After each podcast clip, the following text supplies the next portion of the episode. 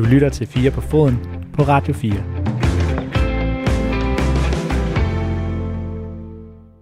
Velkommen tilbage til anden time af dagens 4 på foden. Mit navn er Niklas Stein, og jeg er lige øh, værtsvikar i den her uge. Som jeg fortalte i første time, så er det lidt øh, igen en lidt særlig udgave af 4 på foden, for 4 på foden er egentlig gået på sommerferie. Men vi sender selvfølgelig stadig, og i den her uge, der har vi så valgt at lave et sammenklip af noget af det bedste fra EM-podcasten Mandsopdækket, der kørte under hele EM-slutrunden, der altså sluttede i sidste uge. Her der skal du høre noget af nogle af de sidste afsnit, det vil sige afrundingen på EM, sådan set fra et lidt andet perspektiv, som var det, som EM-podcasten Mandsopdækket egentlig handlede om. Det er Dan Grønbæk, der normalt sidder her i Fire på Foden værtstolen, der er vært på Mandsopdækket, og det er han sammen med informationsskribent Katrine Lunær. Du skal høre øh, tre klip fra podcasten i den her time. Først der starter vi med emnet om, hvornår noget er større end fodbold, og det gør vi med udgangspunkt i den engelske fodboldstjerne Marcus Rashford og alt det, han har gjort uden for banen. God fornøjelse. Du lytter til Radio 4. Ens begrænsende sådan ligesom tankemønster kan jo også godt afholde en fra at gå ud i verden og egentlig gøre noget, fordi man kan have en tendens til at tænke, når jeg er ubetydelig, ja, hvad, hvad, hvad skal jeg sige, der kan gøre en forskel, ikke? eller hvad skal jeg gøre?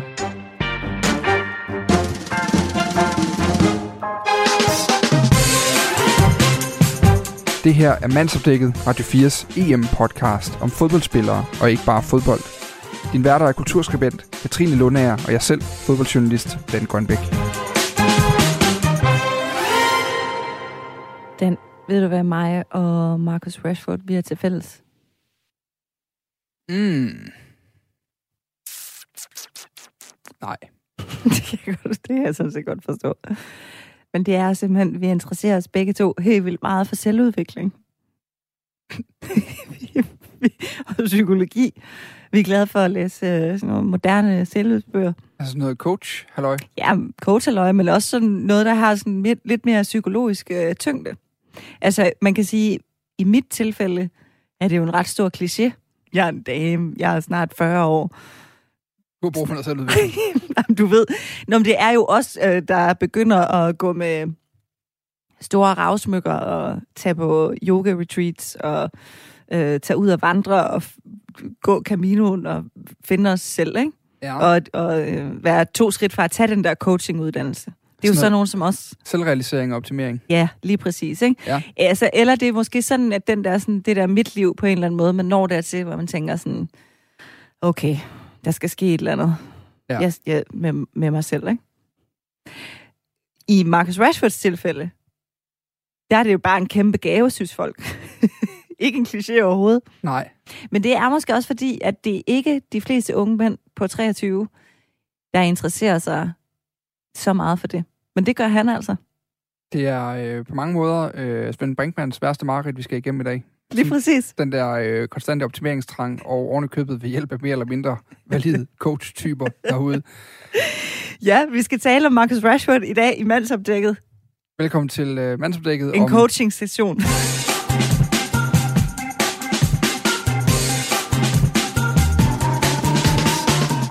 Og hvordan er han? Altså, hvad er det, han har med det der? Han er jo faktisk en af fodboldens positive historier, må vi sige, ikke? Jo, det er han i den grad. Altså, han er Ja. jo han er mand, der udad til i hvert fald i sidste år, det sidste års tid, har sat ansigtet på den moderne socialt ansvarlige fodboldspiller. Altså som, øh, eller i hvert fald socialt bevidste fodboldspiller. Han har øh, mere eller mindre fået ændret den øh, britiske coronapolitik Ja. på øh, socialområdet. Øh, fået indført bedre mad til øh, børn, øh, som var presset, fordi de ikke kom i skole og fik øh, den frokost der, der har han fået indført nogle, øh, noget hjælp til de familier, Mm. som har øh, problemer med at få mad på bordet hver dag af økonomiske eller andre årsager. Øh, og i den grad været sådan en social forgangsmand, øh, også, og brugt sin egen baggrund aktivt som, øh, som jo et barn i en familie, der ikke altid havde råd til at sætte øh, stærk og nærende aftensmad på bordet. Lige præcis. Og det er jo også det, er jo også det han faktisk øh, roses rigtig meget for. Det der med, det, det er et øh, helt reelt projekt for ham. Mm. Øh, det, det, det, virker ikke som ligesom et eller andet opstillet branding halløj. Og nu er han jo rent faktisk sådan, han har fået Boris Johnson til at ændre politik to gange på det der område. Det er alligevel ret godt klaret. Ja. Og nu holder han jo møder med Obama og sådan noget. Ikke? Altså han er faktisk blevet ret sådan indflydelsesrig, må man sige. Ja. Men øh, han er jo også fodboldspiller, angriber for United og det ja. engelske landshold nu. Er der et clash mellem hans superbrand, kan man sige, udenfor. Altså, at øh, alle synes, han er den fedeste fyr lige nu, fordi han faktisk er det, og gør noget godt, ændrer nogle ting. Og så på banen. Han er jo sådan en spiller, der, øh, jeg kan huske, han stod igennem, det var faktisk en kamp mod i Midtjylland, for mm. nogle år tilbage, hvor han øh, scorer i den der kamp, som, ja, han har lavet 17-18 år på det tidspunkt, eller sådan noget en stil. Øh, og han er jo et fænomen på den måde, at han er øh, meget, meget ung kommet ind på det her Manchester United-hold, og blevet en ret vigtig karakter. Har også båret anfører, anførerbindet i flere kampe, og vel det, han har vel også haft en enkelt kamp, hvor han var anfører for det engelske landshold, faktisk, tror jeg. Han kommer fra deres ungdomsakademi, ikke? Det gør han nemlig. Han er virkelig Manchester born and bred. Øhm, jeg synes jo, han er sådan en spiller, der er ekstremt god, når han er på sit bedste. Altså, han, han er virkelig, virkelig, virkelig en dynamisk angrebsspiller, og øh, kommer jo meget ud fra den her venstre kant, og mm. kan afgøre fodboldkamp. Altså, øh, afslutter rigtig, rigtig godt, ser rigtig flot rum på fodboldbanen, og har en blændende teknik. Altså, sådan en virkelig dygtig fodboldspiller. Han er måske sådan en spiller, der... Måske den her em det er egentlig et virkelig godt eksempel på Rashford, og også det dilemma, der er om Rashford. Det, han har jo nærmest ikke set et spilleminut endnu. Nej. Under EM. Nej. Hvordan kan det være? Jamen, han er jo egentlig ikke skadet. Altså, det er jo simpelthen bare fordi Raheem Sterling og faktisk også Bukayo Saka, øh, som er en meget, meget ung mand fra Arsenal, er blevet foretrukket. Øh, når de så skulle skifte dem ud, så er det Jack Grealish, der er kommet på banen. Mm-hmm. Og, og der er sådan nogle ting i det der, hvor, øh, hvor det er lidt underligt, synes jeg faktisk, at han ikke har spillet med endnu. Men, men det er måske også det, der er lidt af ting med Marcus Rashford. Han, han, han er sindssygt dygtig, men jeg mangler måske netop lidt fornemmelsen af, at han også øh, øh sådan virkelig tager skridtet op på den øverste hylde. Det har jeg ikke fornemmelse, han har gjort. Han er, han er ikke sådan, jeg vil nævne som en af verdens 10 bedste angriber. Nej. Øh, på trods af, at han jo nok har, har løfter, giver løfter om det på en eller anden måde, ikke? Ja, altså der er jo så også det ved ham, som, øhm, som er, at han får også rigtig meget kritik. Gør han ikke det? Altså ekstra kritik, synes jeg i hvert fald, jeg har læst mig til, fordi han såkaldt så stikker næsen frem ja. ved at gøre ting uden for banen. Ikke? Mm. Så han øh, modtager virkelig mange hadebeskeder, og også rigtig mange racistisk motiverede hadebeskeder, når det så ikke lige går godt på banen. Ja. Så bliver det meget det der hold og til fodbold. Ja. Og det er, jo også, øh, det er jo også en diskussion, som selvfølgelig skal føres på et øh, andet plan, end den måde, det så åbenbart gøres på på sociale medier, ikke? Ja. Synes du, man skal, han skal holde sig til fodbold, den? Nej, altså det... Øh, jeg, det, den er to del. Mm. Jeg synes ikke, det skal være et krav for fodboldspillere, de skal øh, være forgangsmænd på alt muligt uden for banen. Det er ikke et krav for nogen af os, at vi på den måde skal være i front for bevægelser, eller øh, nødvendigvis bruge det, alene det faktum, at vi er i live og til stede, og at vi laver det, vi laver, mm. er ikke et, øh, stiller ikke krav om, at du skal starte aktivistiske bevægelser. Men jeg synes, man skal hylde det, når de gør.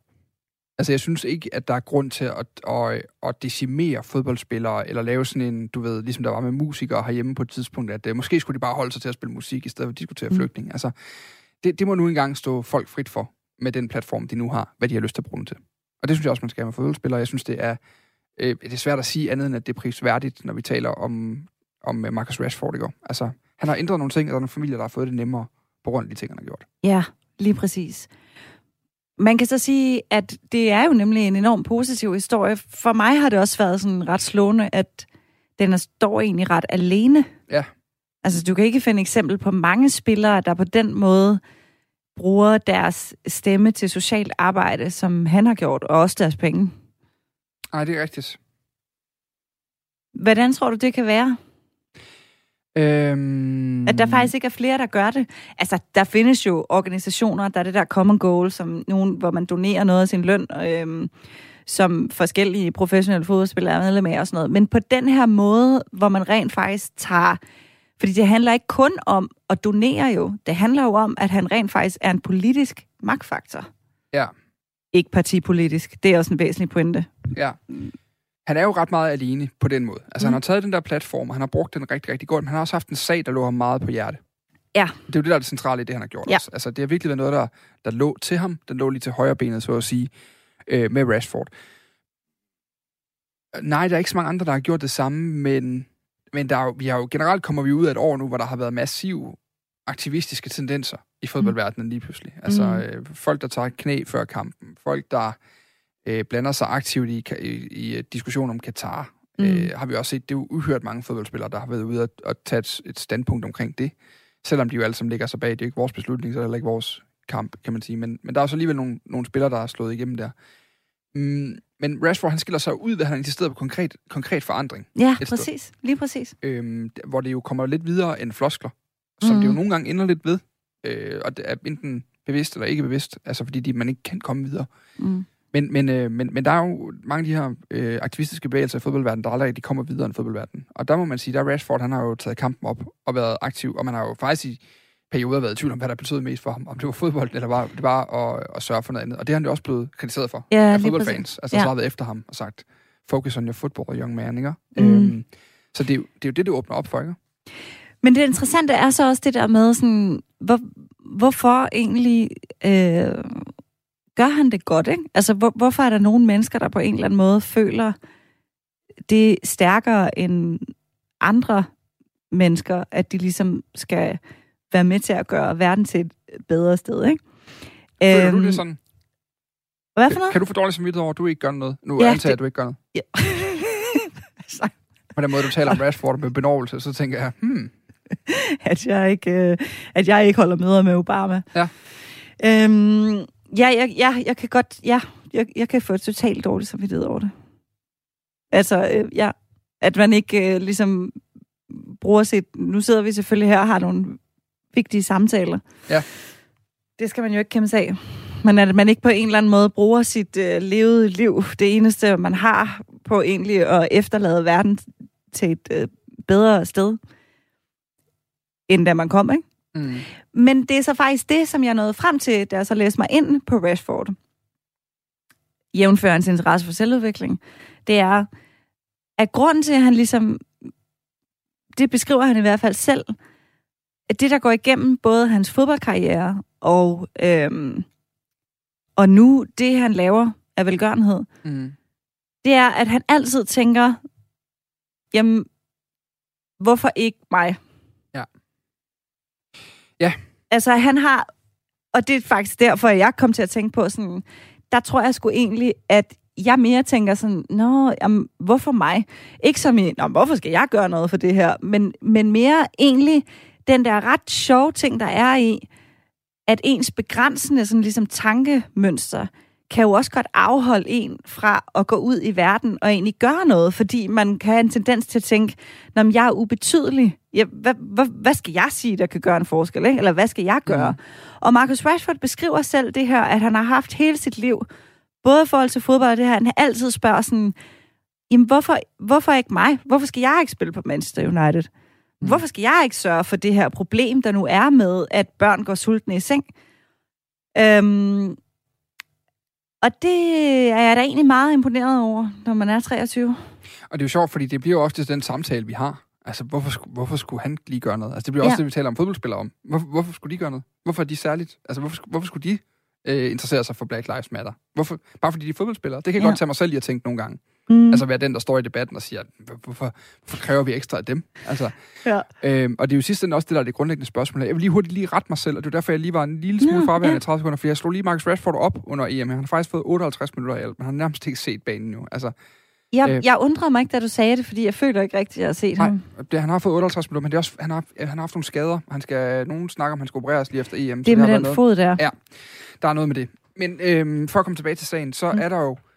Det interessante er jo netop, at, at er det en... Det gode svar på hans, hvorfor ikke mig? Hvorfor skulle mm. det ikke være mig, der gjorde det? Det er, fordi du har rigtig travlt med muligheden. og det er vel også det, du fortæller dig selv? Mm, ja, det, ja det, det er sgu, jo, det er nok noget. Jo, det, det er rigtigt. Det har jeg, det har jeg jo så også. det har Marcus Rashford sgu da også. Nej, for han har altså ikke nogen, han har ikke nogen børn, tror jeg, han. Nej, bare en lille, bit, lille bit fodboldkarriere. Han går og passer en gang imellem. Og sysler. Og en Instagram-strategi og, og alt muligt andet værk, han skal til at køre, ikke?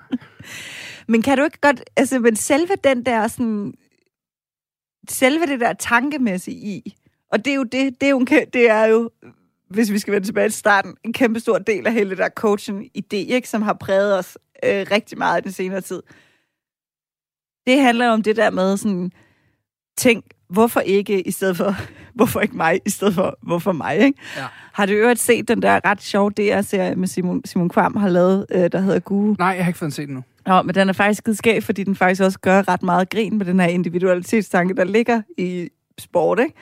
Altså for eksempel, Simon Kvam er jo, øhm, hvad hedder det, øh, fra Silkeborg og SIF-fan og sådan noget, ikke? Og så øh, kommer han der hjem til Silkeborg og skal være coach, og så har han jo alle de der øh, handelsforeningen for gågaden og Ja, alle dem der til forskellige seminarer. Det er faktisk ret morsomt. Men der handler det jo, hans øh, hovedpointe er jo ligesom det her, at SIF har en odder som maskot. Altså sådan en, hyggedyr. Ja. Eller er det en bæver, de har? Det kan jeg faktisk ikke huske. Nej, jeg tror faktisk, det er en odder. mens, at Herning, mens at Herning har en ulv, altså et rovdyr. Og de skal ligesom i Silkeborg lære at gå selv, altså være mere sådan et, rov, et rovdyr. Og det, det sjove er jo, når man så, øh, hvad hedder det, øh, jo øh, dyrker den sportsverden her, at det er jo faktisk, det er jo sådan nogle tanker, som er ret præsente. Det der med, at du skal gå selv, ikke? Ja, Og være et rovdyr. Eller tag hvad der tilkommer dig. Agtigt. Lige præcis, ikke? Men står, står Marcus Rashford der som sådan en? Det gør han jo nemlig præcis ikke, og det er faktisk det, jeg så synes, der er lidt sjovt. Sådan, det gør han jo slet ikke. Altså, han er jo anderledes på den måde. Han har jo skrevet øh, børnebøger, som handler om, hvordan børn, de netop tror, ikke, ikke går selv, men tror på sig selv, ikke? Mm.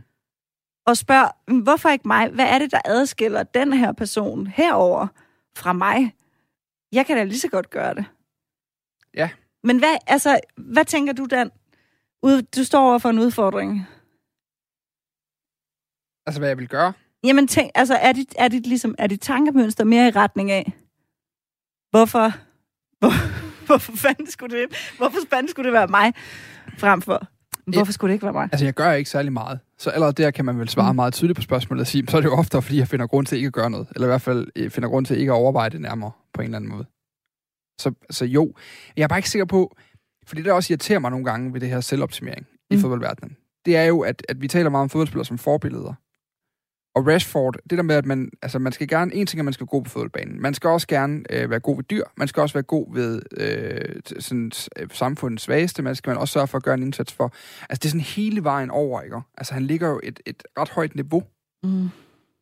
Og, og han er jo i forvejen en del af en, en generation, hvor vi jo ved, at det er folk, der øh, bøvler med alle mulige, øh, øh i hvert fald sådan angst og stress og præstationsangst og sådan de der ting der, hvor jeg tænker, er der ikke også noget negativt det der med, at fodboldspillere, at bede dem om også at være store profiler uden for banen, også at skulle levere på det her parameter, også at skulle levere på det her parameter og sådan noget, i stedet for bare at lade fodboldspillere være fodboldspillere, ligesom lade være, man lade du og jeg øh, leve vores ganske almindelige middelmåde liv og, og have det godt med det.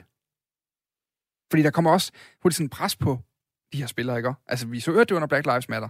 Der havde, Mhm. jeg, havde, jeg har jo det fodboldprogram, der fire på foden til daglig. Der stod vi der flere gange og diskuterede, om spillerne ikke burde tage et knæ, om de ikke burde gå aktivt ud og sige nej for de her ting, om de ikke burde droppe Katar, om mm. de ikke Mm. burde gøre alle de her ting. Men, men, men kan vi tillade os at forvente det? Nej, det kan vi vel egentlig ikke. Radio 4 taler med Danmark.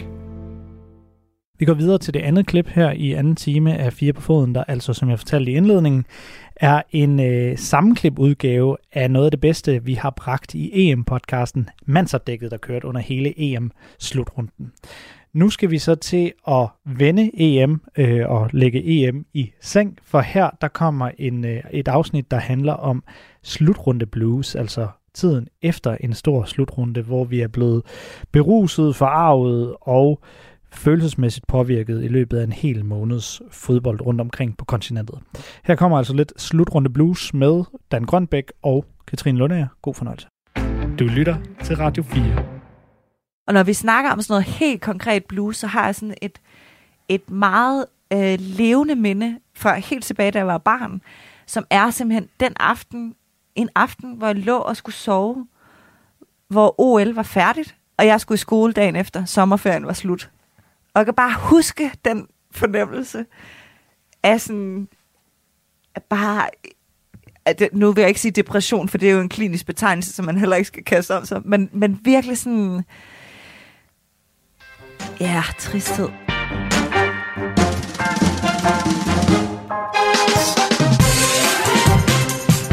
Det her er Mandsopdækket, Radio 4's EM-podcast om fodboldspillere og ikke bare fodbold. Din værter er kulturskribent Katrine Lundager og jeg selv, fodboldjournalist Dan Grønbæk. Vi har nu været i gang med øh, det her EM siden den 11. juni. Altså lige knap en måned har det kørt nu med 50 kampe indtil videre. Gange halvanden time plus tillægstid. altså, det, når vi er nok op i nærheden af sådan noget 85-90 timers fodbold efterhånden. Hvor mange timer tror du, du har set den? Er det? Jamen, jeg har jo faktisk talt sammen på, at øh, jeg har ikke set det hele live, men jeg har misset 46 minutter af Tyrkiets åbningskamp. har, du se, har du set resten? Jamen, på et eller andet tidspunkt har jeg. Jeg har også en, øh, jeg har, jeg har jo lige fået en, en lille datter, som jeg, jeg har sagt tidligere i podcasten også, og det betyder, at jeg har en del tid, hvor jeg ligger med hende på mig, Ja. og bare hvor hun sover. Så der har jeg siddet og set øh, kampe i, øh, i replay. Det er faktisk den første slutrunde, jeg har præsteret at se så mange kampe.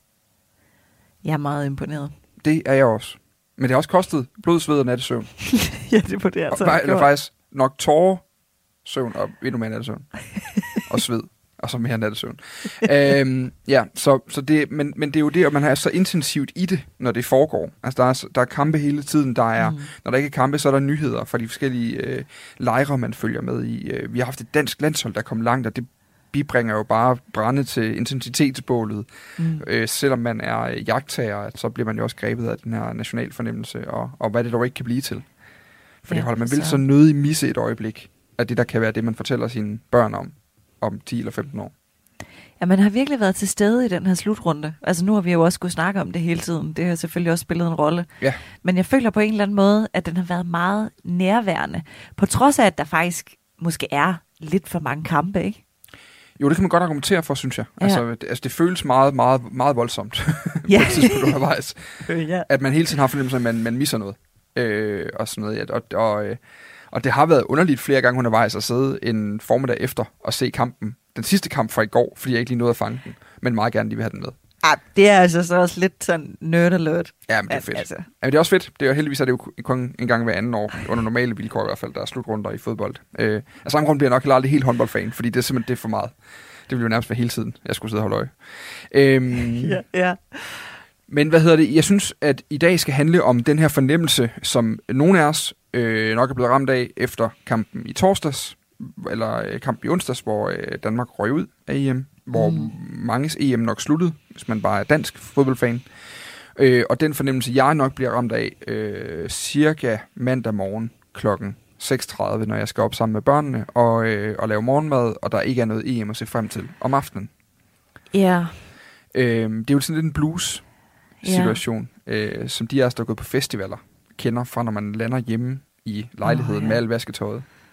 Efter en uge i spritlag, mere eller mindre. Ja, er helt beskidt. Og har tømmermænd. Og, og lidt angst, fordi man har drukket fire dage i træk, og ikke sovet nok. Ja, lige præcis. Så, så mentalt er man sådan heller ikke det, man vil kalde fit for fight. Vi skal øh, lige komme et par gode råd til bluesen i dag, og øh, prøve at være lidt i den, og lige øh, foregribe den, så vi ikke øh, bliver helt chokeret mandag morgen, og har lidt at gribe til.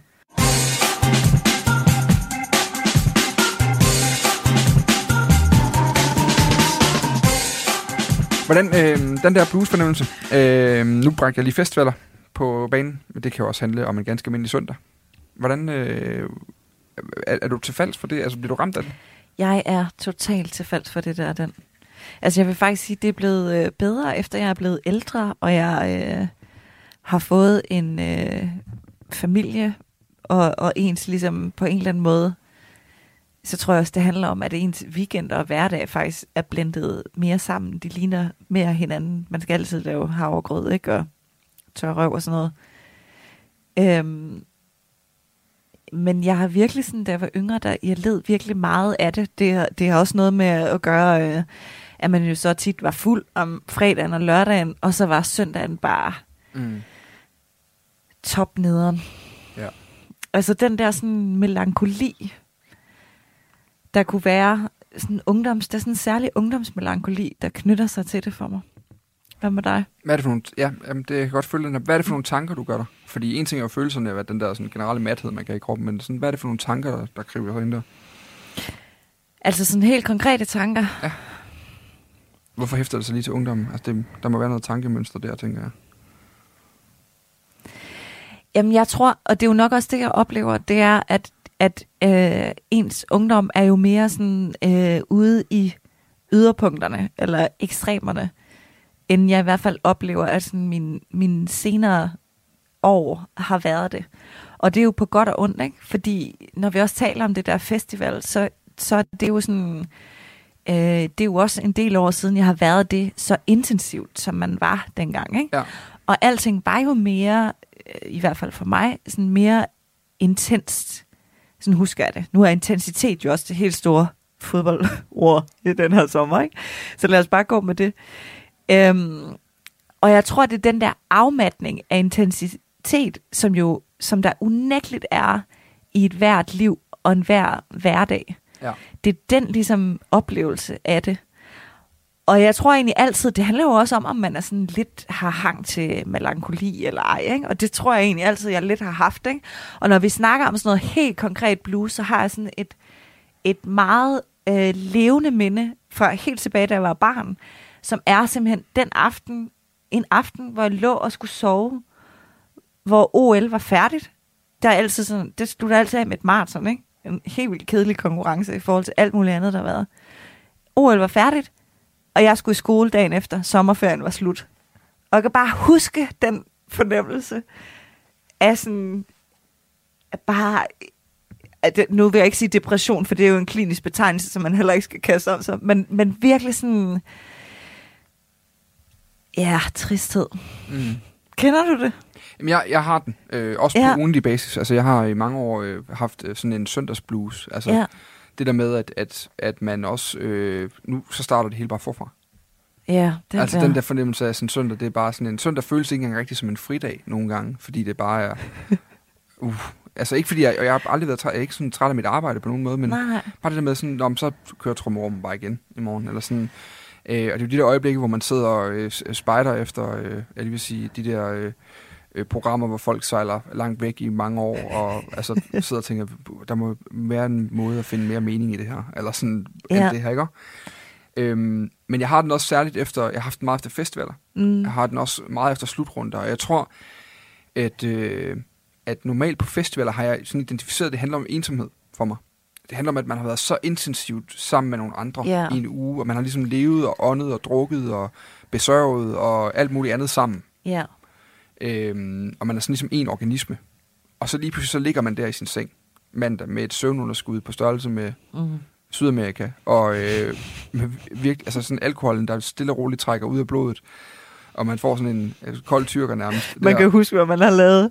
Ja, det, det er så både noget mentale tømmermænd i det, men hvorfor sagde jeg det, hvorfor gjorde jeg det? Og, Ja. men der er også noget øh, nu, og der har man jo egentlig ferie. Altså man er jo stadigvæk, det er jo for mig, der har Roskilde Festival tit. Mm, ja, det er jo starten af, sådan midten af, sådan starten af juli. Altså der er jo stadig halvanden måned tilbage i ferien, mm. i Mm. den, de perioder, hvor man går i skole og sådan noget. Men det er bare det der med, at man har sådan brug for at fylde noget i det. Ja. Jeg ved ikke, om du kan huske, øh, jeg husker, huske, dengang jeg blev student. Mm. Sådan den sidste studenterfest Åh, oh, ja, det er rigtigt. morgenen efter, og så Ja. skulle man på arbejde på et eller andet tidspunkt. Ikke? Derefter så startede livet ligesom bagefter igen. Ikke? Men det er også slemt, Dan, lige præcis, fordi det er ikke engang kun, at man skal på arbejde, det er, nu skal du finde ud af, hvad du vil Ja. med resten af dit liv. Jo, men jeg havde en plan, det, du ved, sådan, jeg vidste godt, at jeg skulle på det journalisterskolen og sådan noget. Det var jeg ikke så bange for, jeg vidste godt, hvad der skulle ske. Det var mere det der med sådan, men så er det nu. Altså, du ved, sådan, man Ja. kommer ud af den der lykkefornemmelse, hvor man ligesom er i sådan en boble af tid og sted. Ligesom sådan, man får et barn, synes jeg. Sådan de Mm. der første par uger, hvor man bare lever i den der boble derhjemme. Og sådan, det er bare det, der er det vigtigste i hele verden. Og så stille og roligt går det Ja. op for en, at der stadig er nogen, der står og venter på en ude i samfundet. det er simpelthen så rigtigt. Jamen, det er den der boble, der lige så stille ikke opløser sig. Jamen, det føles sådan lige stille op, men i virkeligheden, så er det jo bare, så det slut. Ja. Men, men tror du egentlig, altså har det noget at gøre med ens liv? Altså sådan, tænker du, man skal lave noget om, fordi man har det sådan, altså forstå mig ret, eller er det simpelthen også bare ligesom en, en del af det at være til? Ja, Jeg tror, det er en del af det at være til, men, men jeg har den på samme måde som dig, efter jeg har fået børn og en familie, så, så går det nemmere jo på en eller Ja, anden måde. Jo, jo, det gør det. Det gør det helt sikkert. Øhm, men, det kan også bare skyldes, at man ikke har så meget tid og overskud Ja. til at have hovedet op i sin egen røv, altså. Gå og være melankolsk. Altså, det er ikke Ja. rigtig en mulighed, for der skal skiftes en blæ lige om lidt, ikke? Ja. Øhm, nej, men, men det er helt sikkert en del af det. Men, men der er også den der med, at, at det jo ligesom er, øh, for mange af os, der øh, lever vi sådan helt almindelige liv, og så når der er slutrunder, så er det som om, at livet er sat lidt på pause. Ja, det er rigtigt. Altså, øh, man, man, man har nemmere ved at sige derhjemme, jeg sætter mig lige og ser fodbold igen i dag. Mm. Man har nemmere ved at... Øh, det er som om, der er en eller anden accept på arbejdspladser også, at vi skulle godt lige tænde for fodboldkampen her i... Øh, kan vi, vi, vi tænder sgu da lige, selvom vi sidder og laver det her. Kan vi, kan vi ikke se den over på skærmen derovre? Altså, ja, og vi er fælles om noget. Vi er fælles om noget, vi sidder og følger med, før. og åh, så du Danmark i går, og alt det der værk. Ja. Øhm, og normalt så er det ligesom sådan et fællesskab, jeg har med mine venner, om det at se fodbold, fordi vi også synes, det er spændende at se, øh, hvad ved jeg, Sverige mod Slovakiet, eller hvad det ellers kunne være af fodboldkampe, fordi fodbolden i sig selv er interessant. Men jeg tror, den bliver værre den her gang, fordi der som man så oven i købet har fået Danmarksturen med. Ja, og vi har haft det så fedt sammen om det, ikke? Ja, men der var Dannebro alle steder, som har snakket om i, jeg ved ikke, hvor mange programmer efterhånden, altså, og, og fuld smæk på nationalfølelse og fællesskab og alt muligt andet. Øhm, jeg har virkelig nogle drenge her, der med Thomas Helmis ord fra hans øh, øh, øh, VM-sang i 2018 har vist, hvor fællesskabet skulle stå. Altså, øh, Ja, der må du alligevel give ham. Nej. Øhm, men, men, det, men det interessante er jo det der med, sådan, hvad man så bliver ramt af nu, fordi det der fællesskab, det stopper nu. Altså, Ja. Danmark er ude allerede nu, og på søndag eller i morgen, der er EM jo helt slut.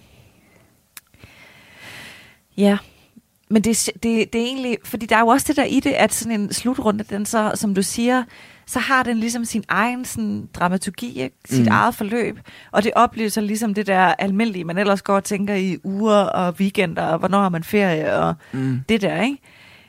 Og, og egentlig er det også, altså, den er også lang, sådan en slutrunde, ikke? Altså, det er jo ikke sådan, at det har været, nu har Danmark så givet noget ekstra til den her, men ellers er det jo ikke sådan, man er på et high en hel måned, synes jeg ikke. Nej. Man er sådan mega excited og ser rigtig mange, og her, nu, nu taler jeg så ud fra mig selv, og måske også mere generelt end dig, der så øhm, streamer Ukraine og Ja.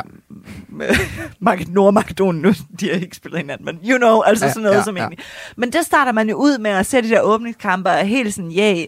Og så kan jeg godt mærke på mig selv, når der så er gået de der sådan 10-14 dage, ikke? også fordi gruppespillet er langt, altså der er også mange lande med, så sker der den der sådan lille afmatning, hvor man bliver sådan, åh, så, trækker man, så skal man lige trække vejret, ikke? Og tage sig lidt sammen. Mm. Altså sådan har jeg faktisk godt kunne have det. Så lige, der har været nogle kampe, hvor jeg lige sådan skulle hive mig selv lidt op og egentlig tænke sådan, ej, jeg kunne også se et afsnit af en eller anden fed serie, jeg er i gang med i stedet for, ikke? Ja, altså det, det kan jeg godt følge. Mm. Og jeg tror, den her gang, hvor jeg har arbejdet med det sådan arbejdsmæssigt og fagligt, og netop været meget, meget på, Ja. der kan jeg godt mærke nu, at nu er jeg også glad for, at det er slut. Ja, man kan Faktisk. snart ikke sige mere om det, vel? Nej, man kan ikke, snart ikke sige mere om det, og jeg kan snart heller ikke... Øh, jeg, jeg er nået dertil, hvor jeg sådan er så blevet... Altså, fodboldkampen er afmattet for mig lige nu. Altså, det er lidt samme som, hvis man har fulgt en hel sæson meget intensivt, så er det sgu meget dejligt lige at få en pause om sommeren, Ja. altså inden det går i gang igen, ikke? Ja. Øhm, så, så, det, så der er, det er sådan en paradoxal følelse af, at for det første så vil man helst ikke rives ud af det der rum der, hvor tid og sted og almindelige forpligtelser ligesom er ophævet i en periode, om det så er en festival eller en slutrunde, men omvendt så er det også på en eller anden måde meget dejligt nu at kunne ikke at være fri for det pres af, at, at, at kl. 15, kl. 18 og kl. 21, der var en fodboldkamp. Præcis. Og man hele tiden skal tænke sådan, ej, det er klokken 18, ej, det passer vildt dårligt med den her rutine herhjemme. Ja. Eller, åh åh, nej, det er klokken 9, så kan jeg ikke komme ud og se med nogen. Og sådan hele det der, der ligesom tilrettelægges efter det, ikke? Og, og det er jo en vild god pause fra rutinen. Man kan godt følge dig i. Det bliver jo så også sin egen rutine på et eller andet tidspunkt.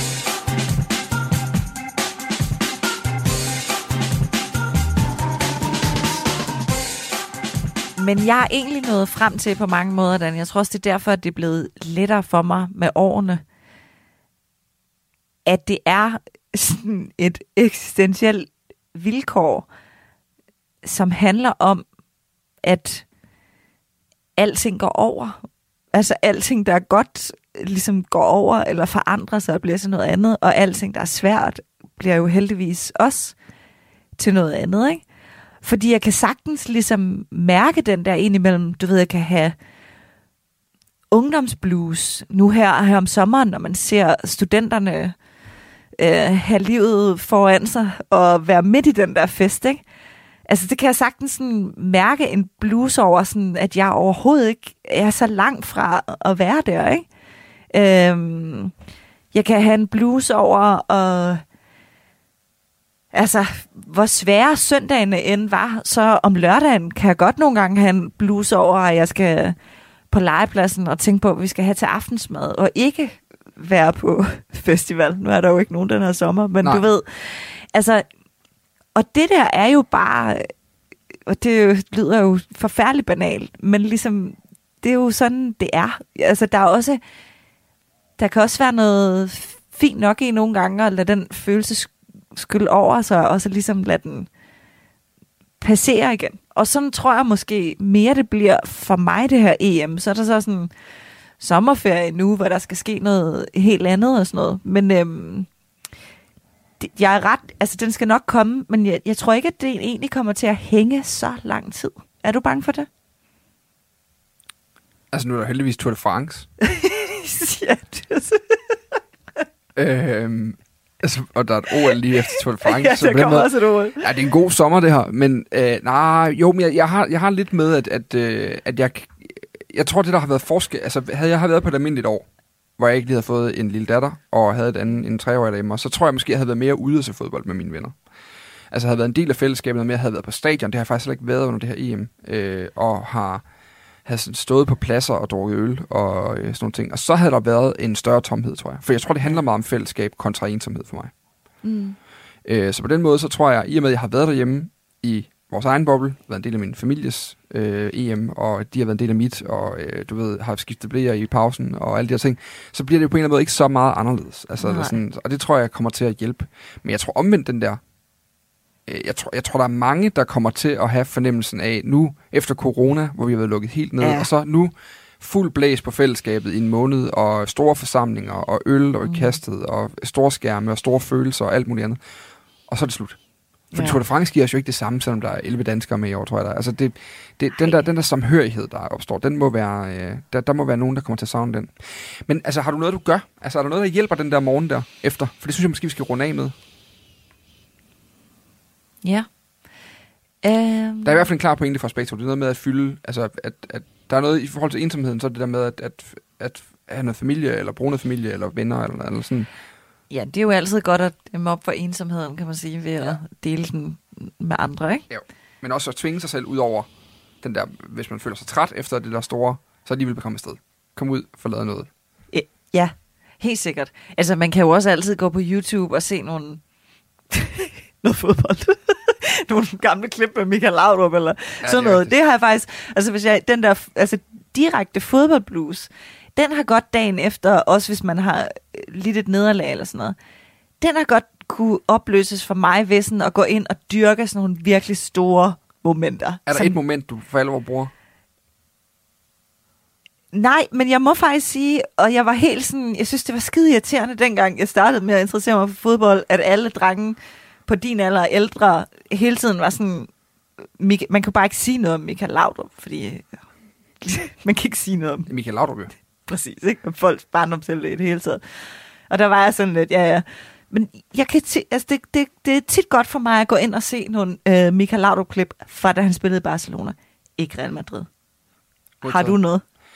Øhm, jeg, kan, ikke- jeg kan ikke det der med at se klip. Det duer Nå. ikke for mig. Øh, fordi der, det, det fremkalder bare bluesen igen. altså, så det duer ikke for mig. Jeg tror, det, jeg, tror jeg, jeg, jeg, tager, jeg, jeg har godt af den der kolde tyrker hver gang. Nå, har du? Ja, det har jeg. Jeg, jeg tror, jeg har øh, faktisk nogle gange, jeg kan godt lide at komme ud og se nogle mennesker og sådan noget, men, men øh, få det til at handle om så meget andet end fodbold. Jeg glæder mig vildt meget til at bruge min eftermiddag i næste uge på ikke at tænke over, om der er en fodboldkamp, men i stedet gå i skoven med min søn, fordi vi er ferie.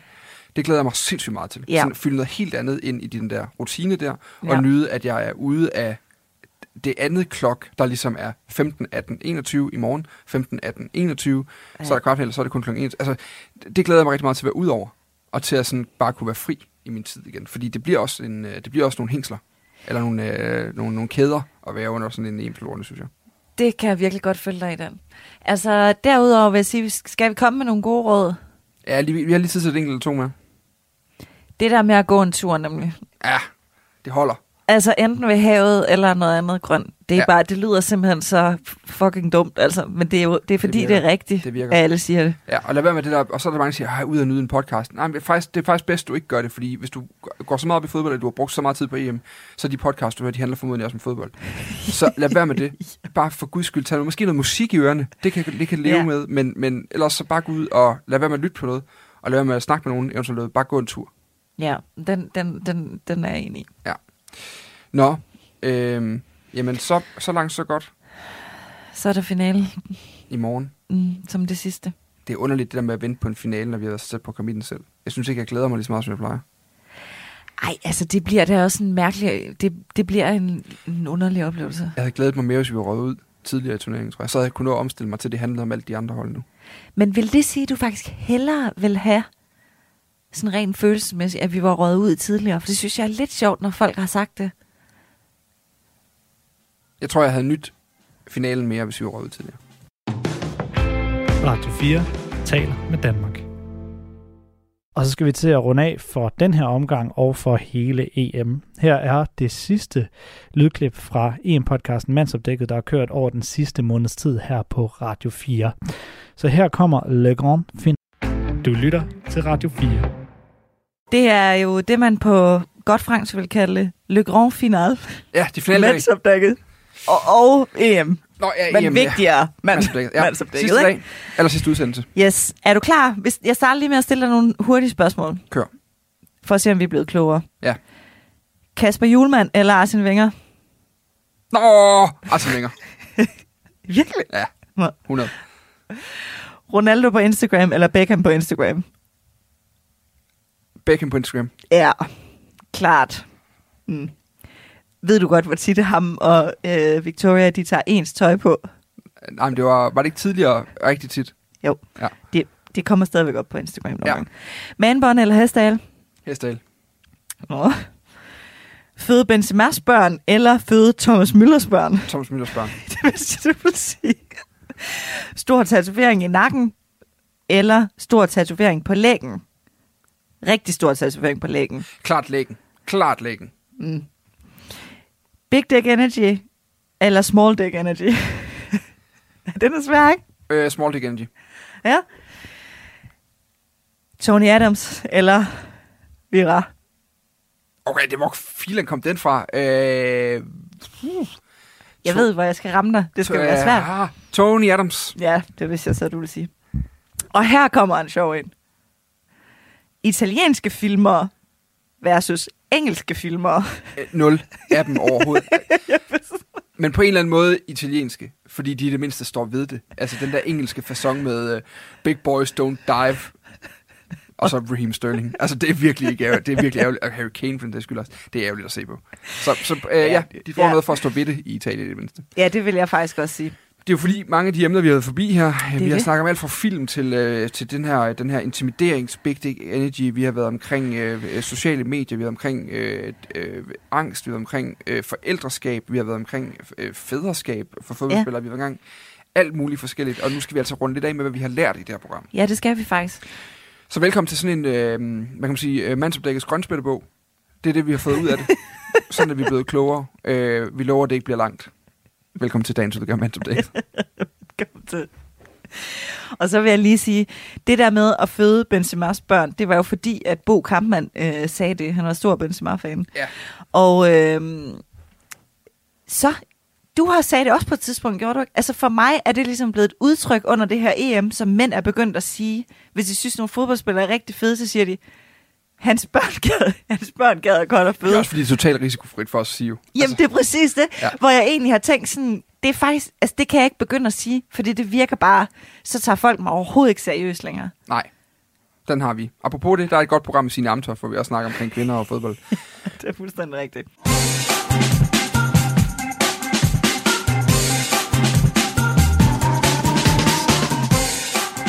Synes vi skal starte med det store spørgsmål. Skal vi ikke det? Ja. Altså, hvad har vi lært? Hvad, hvad er sådan den primære ting, du tager med videre af sådan vigtige refleksioner, du har gjort dig i øh, dette ydmyge selskab? Hvis det handler om øh, fodboldspillere, det her program har jo handlet om fodboldspillere. Jamen, vores eget forhold til fodbold i det hele taget også, ikke? Ja, helt sikkert. Og det har jo været, øh, hvad skal man sige, en rejse, vi har været på. Ja. sammen, Dan. ikke sammen hver for sig, bare sammen. Det lyder som om en af os har skrevet under på sådan en gyldent håndtryk og skal ud af døren nu, ikke? Og sådan den der. Ja, Ja. ja, tak for det. Nå. Og så en fed bonus-check forhåbentlig.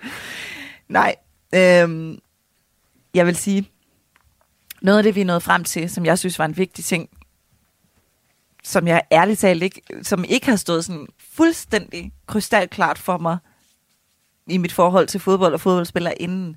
Det var det der med, vi har haft nogle afsnit, hvor vi simpelthen blev enige om, når de fodboldspillere, som man på en eller anden måde tiltrækkes af, altså fascineres af, det, det, det handler om en selv.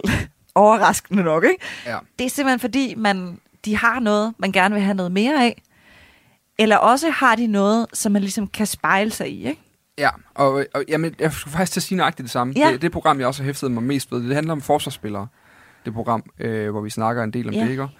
Og, øh, og det er jo den der erkendelse af, at, at ofte så kan man sige, øh, fortæl mig, hvem din kæreste er, jeg skal fortælle dig, hvilken fodboldspiller du godt kan lide. Ja, det er nemlig rigtigt. Det er jo hovedreglen, har vi fundet ud af. Altså, ja, det er det. øh, fordi man tiltrækker sig den type. Det gør man åbenbart også på fodboldbanen. Altså, øh, hvor, Ja. du, hvor du er til de flamboyante typer. Jeg vildt godt tænke mig at møde din øh, øh, kæreste af en mand. Men jeg vil faktisk, men det er egentlig sjovt, fordi jeg har faktisk tænkt over det, efter vi nåede frem til det. Og jeg vil sige, altså, øh, hvis, hvis det er fordi, du forestiller dig en øh, Zlatan møder Sergio Ramos møder Mbappé, Ja. så er det ikke helt ved siden af. Jo, det er det. Du, jo. jo, det er måske også at tage den for langt, ikke? Men han er faktisk øh, et menneske, som... Øh, jeg ved ikke, om flamboyant er det rigtige ord, men som er sådan øh, meget øh, frisindet. Mm. Og lige præcis det der med sådan, altså ligeglad med, hvad andre tænker øh, om ham. Hvor tit minder han Ikke dig-. Hvor tit minder han dig om, du skal tro på dig selv? Eller sådan, Jamen, den, er, jamen, den har vi nemlig tit. Og du tænker, jeg har sådan en life coach derhjemme. Ja. Men må jeg så lige spørge, hvad, prøv lige at beskrive din kæreste. Og min hustru, Ja. hun er... Øh, Nå ja, I er gift for helvede. Ja, ja. Jamen, øh, min hustru, hun er... Hun er først og fremmest klog. Mm. Altså, hun er virkelig klog, og hun er virkelig empatisk. Hun er sindssygt god til at... Øh, hun er sindssygt god til at forstå, øh, hvordan mennesker har det, og hvad det er, mennesker har brug for. Ja, det er fandme også en god Og så er hun god til ikke at... Øh, ikke selv at fylde særlig meget, men at gå mere op i, hvordan andre har det.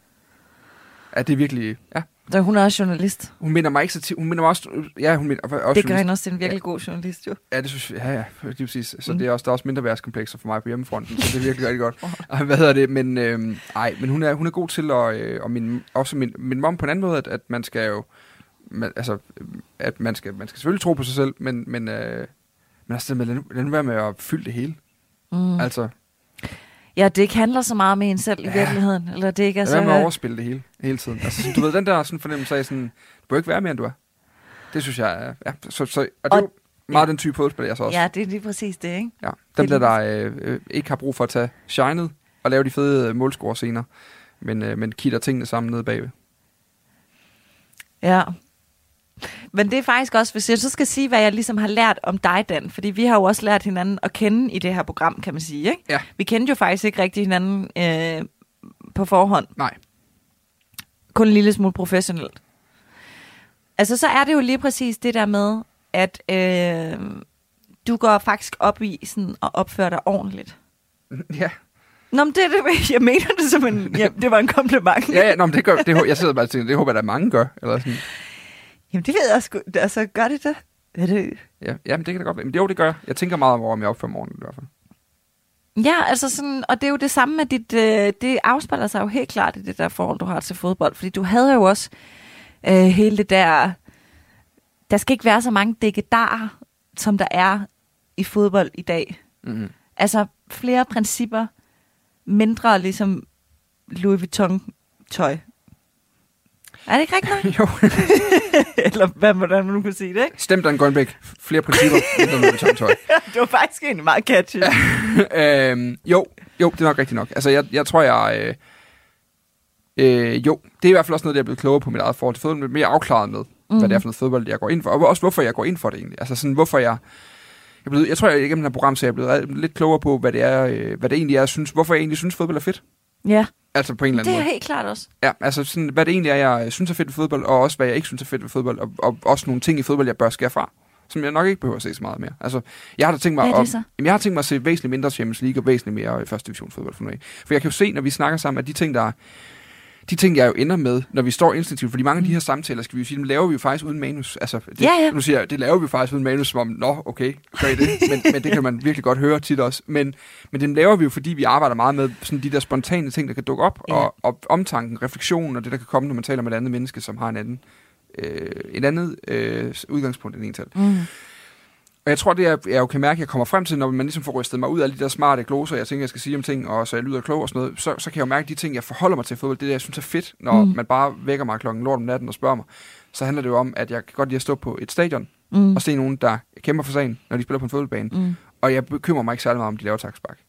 Nej, Det betyder ikke særlig meget for mig, faktisk. nej. Jeg kan godt øh, sige, over hvad, det var liret, men, men så, den er også ret hurtigt væk igen. Altså, jeg øh, holder meget mere af nogle øh, mere basale ting.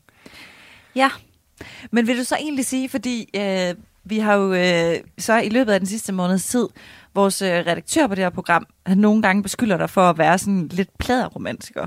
Også når det kommer til fodbold. Ja. Ja. Føler du i det rigtigt?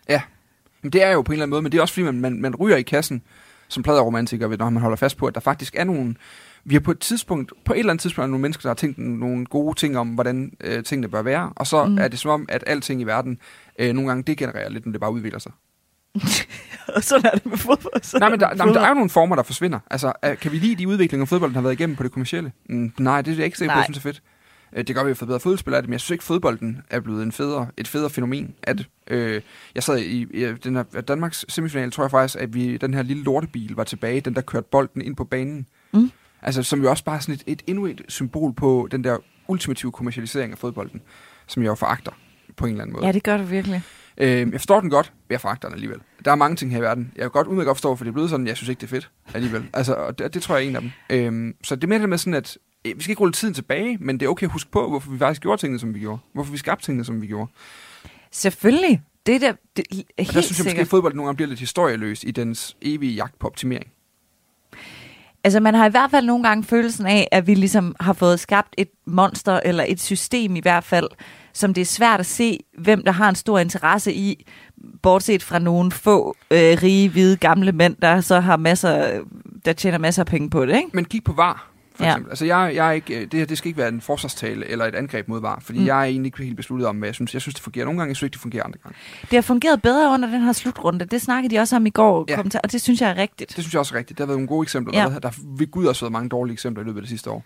Men, men, men lad os bare sige det. Men det, der er interessant, det er, jeg talte på et tidspunkt med Oscar Rothstein i øh, mit andet program, Fire på Foden, om VAR. Mm. Han er jo, han tænker, øh, han er sådan en idehistoriker, og, øh, og tænker meget grundlæggende over tingene, kan man sige. Og det, der er interessant, det er jo, at det er jo sådan, en, det er jo sådan et, altså så først fik vi goal line technology. Det er smart, det er godt. Så skal vi have mere teknologi, og vi skal have mere teknologi, og vi skal have mere teknologi, og sådan hele tiden forbedre og optimere retfærdigheden mm. i fodbolden. Og i sidste ende, så sidder vi her nu og føler ikke, at fodbolden er blevet retfærdig. Den er bare blevet mere styret Ja. på en eller anden måde.